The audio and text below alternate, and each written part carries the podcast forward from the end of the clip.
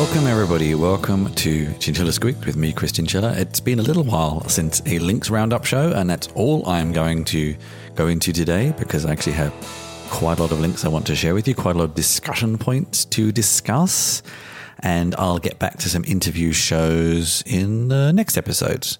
So let's jump right in, and then I'll give you a little update from me at the end of that. First covered in multiple places, not really referencing anybody in particular, but I've got a few links here I looked at on Cointelegraph and then actually two from MIT Technology Review. Ethereum. The Ethereum merge has finally, finally switched to proof of stake instead of proof of work.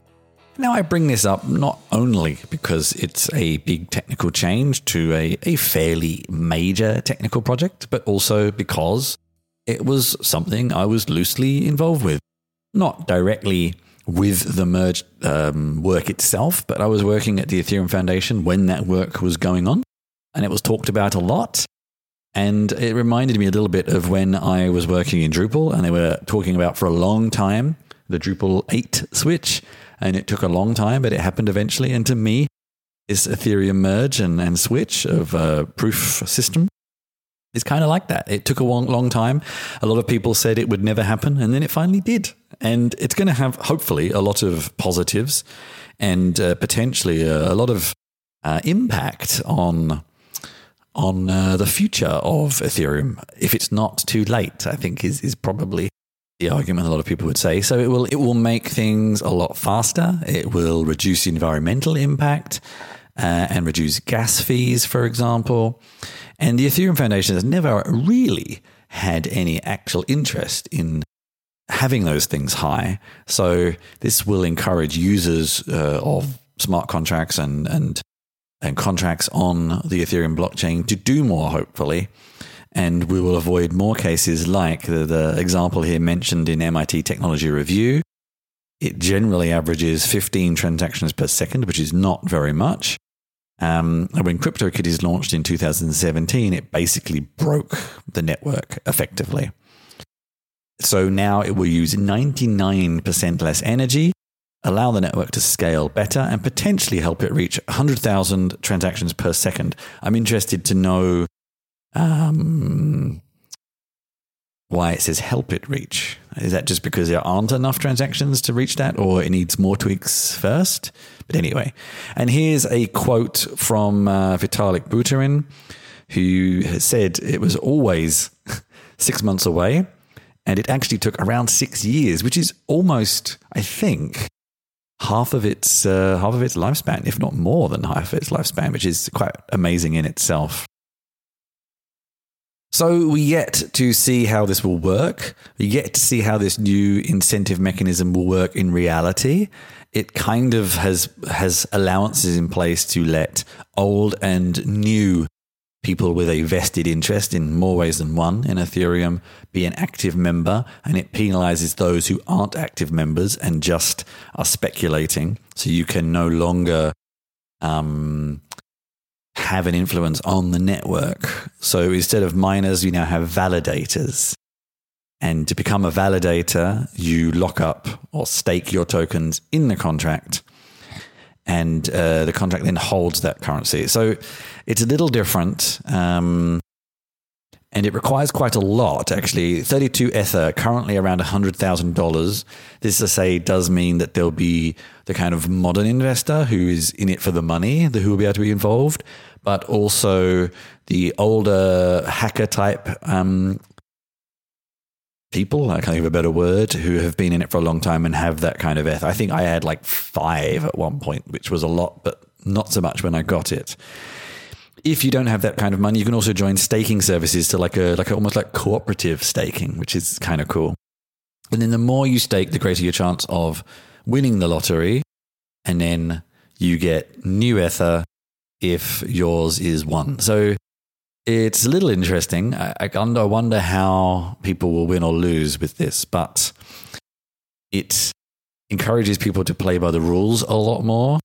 Um, and there's a lot of positives here. I think the main thing for me is what I said when I began this this piece is is it too little too late? Is it enough?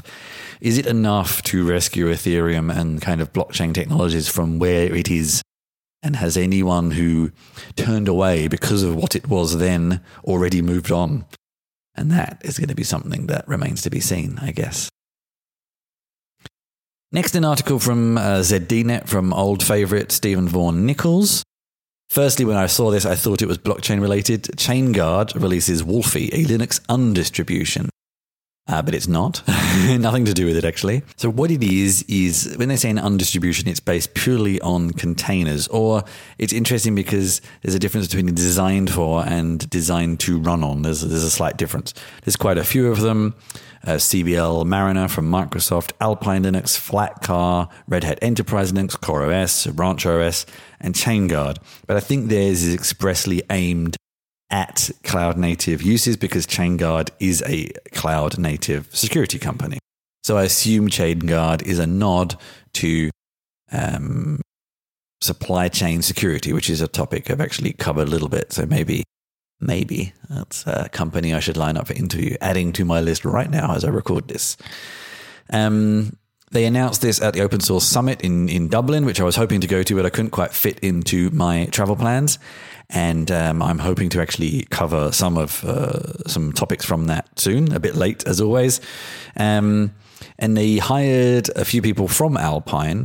Alpine was not actually designed for containers, it was designed more for low compute devices.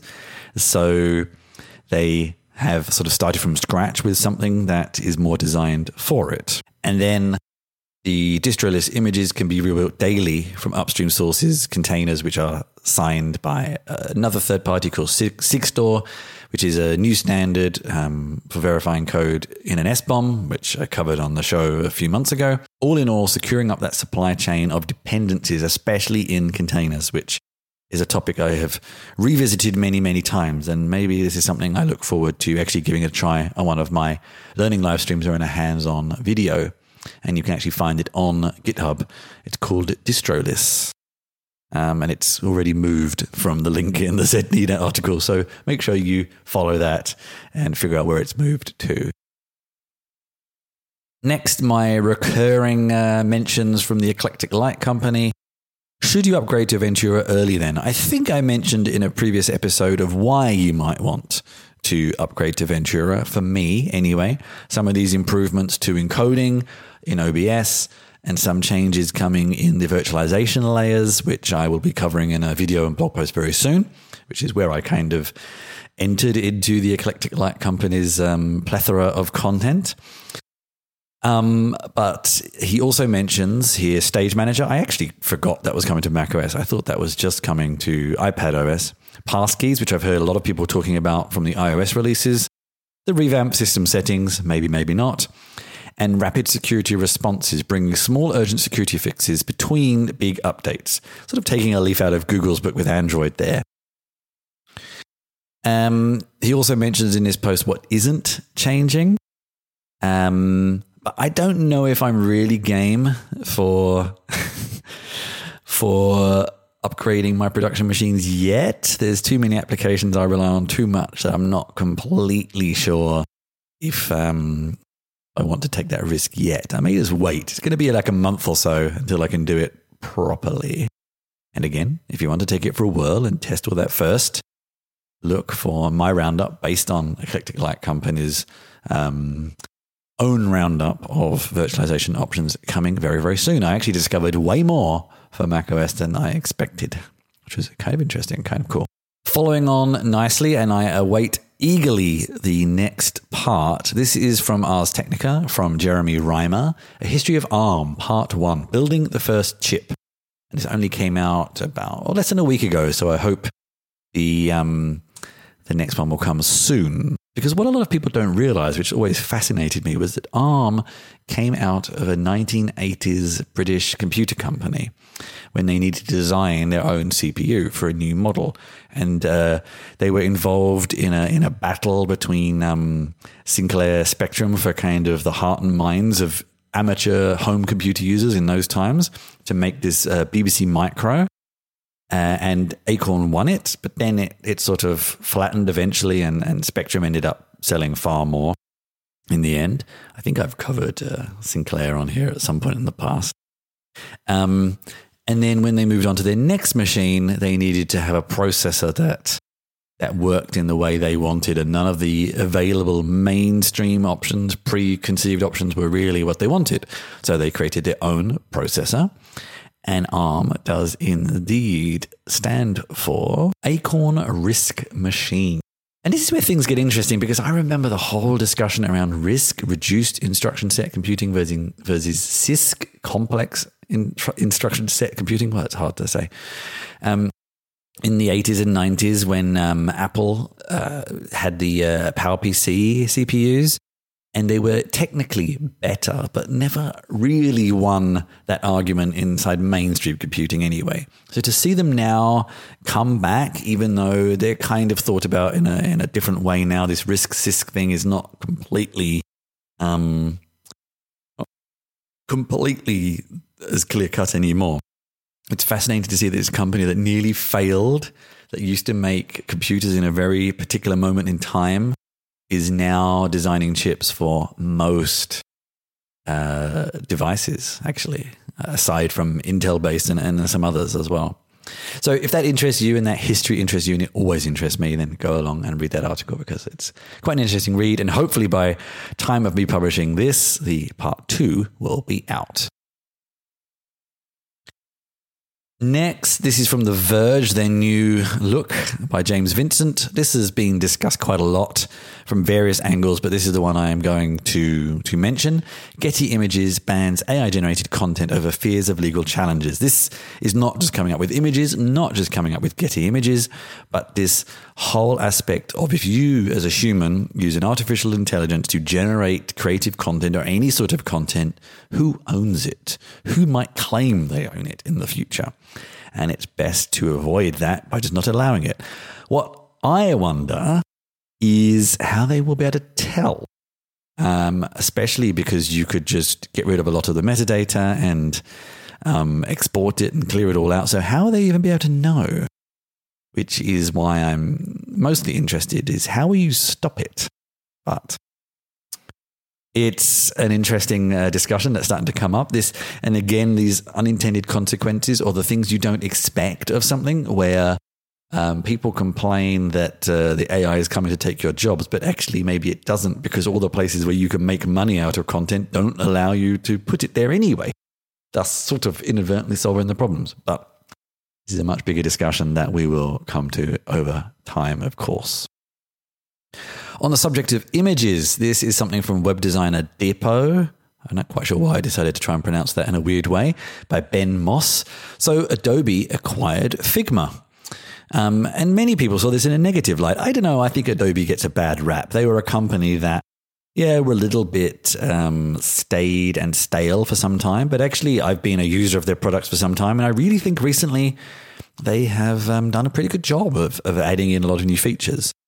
And Figma is something that I've never really got around to using very much because I couldn't really warrant the extra cost. And if it's going to be part of Creative Cloud, that would be great. Will they roll it into their own tool? I think it's XD.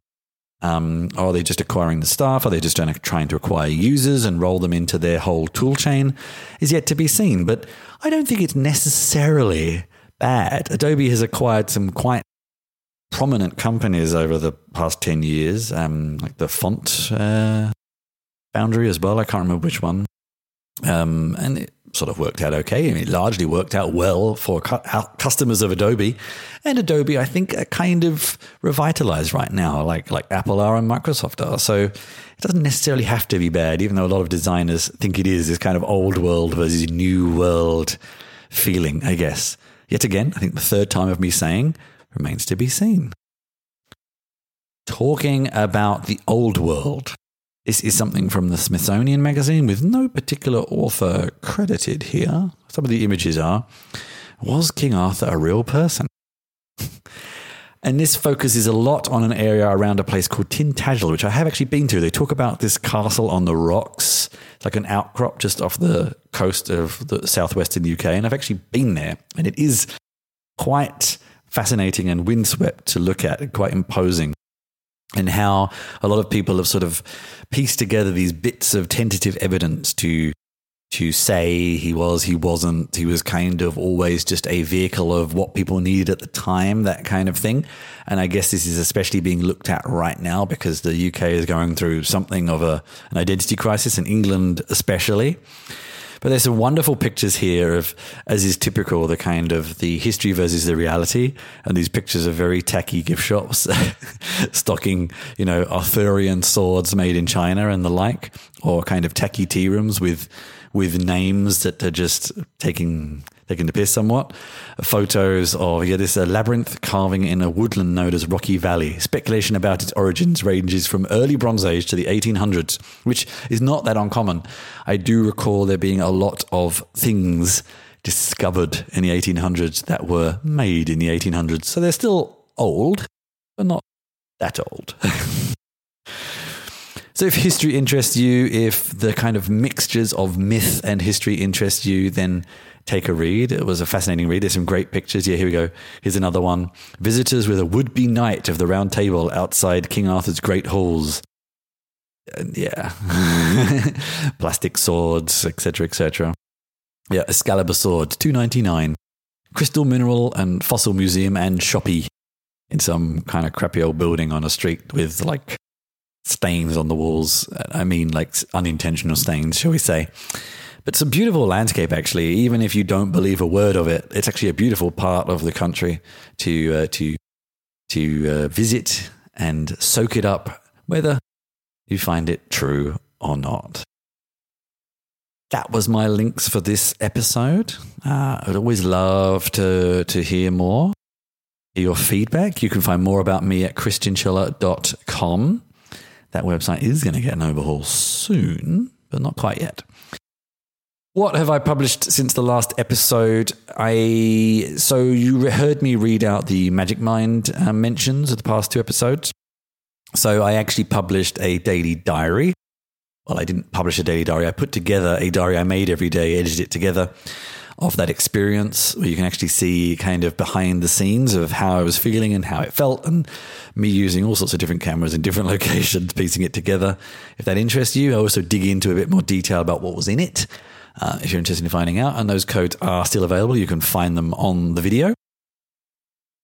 That aside, I've been doing a lot of contract work recently, so I've been a little busy, but I'm still progressing with my novel. I'm still progressing with a few videos I'm working on the canonical Kubernetes tools, the virtualization tools. I think that's it for now. And also looking at Serenity OS. I looked at it in my learning live stream this week and hit a few bumps in the road, but already got some feedback on how I can fix those. And I'll be putting together a proper edited video of that soon. I'm about to go traveling, actually. I won't mention where for reasons that will become apparent when I return. Um, and I will definitely be reporting back on that. So, next episode will be very interesting, and my own mystery, not quite up there with Arthurian legend, will be solved as well. But until then, thank you very much for joining me, everybody. I hope you enjoyed the show. Find out more about me at chrischinchilla.com, where you can find show notes, sign up for my newsletter, and find all of my writing, games, work, and video links. There's also details on how to get in touch with me. And if you want to get even closer to what I do, join my Discord server for behind the scenes discussions and helping me produce my shows and work.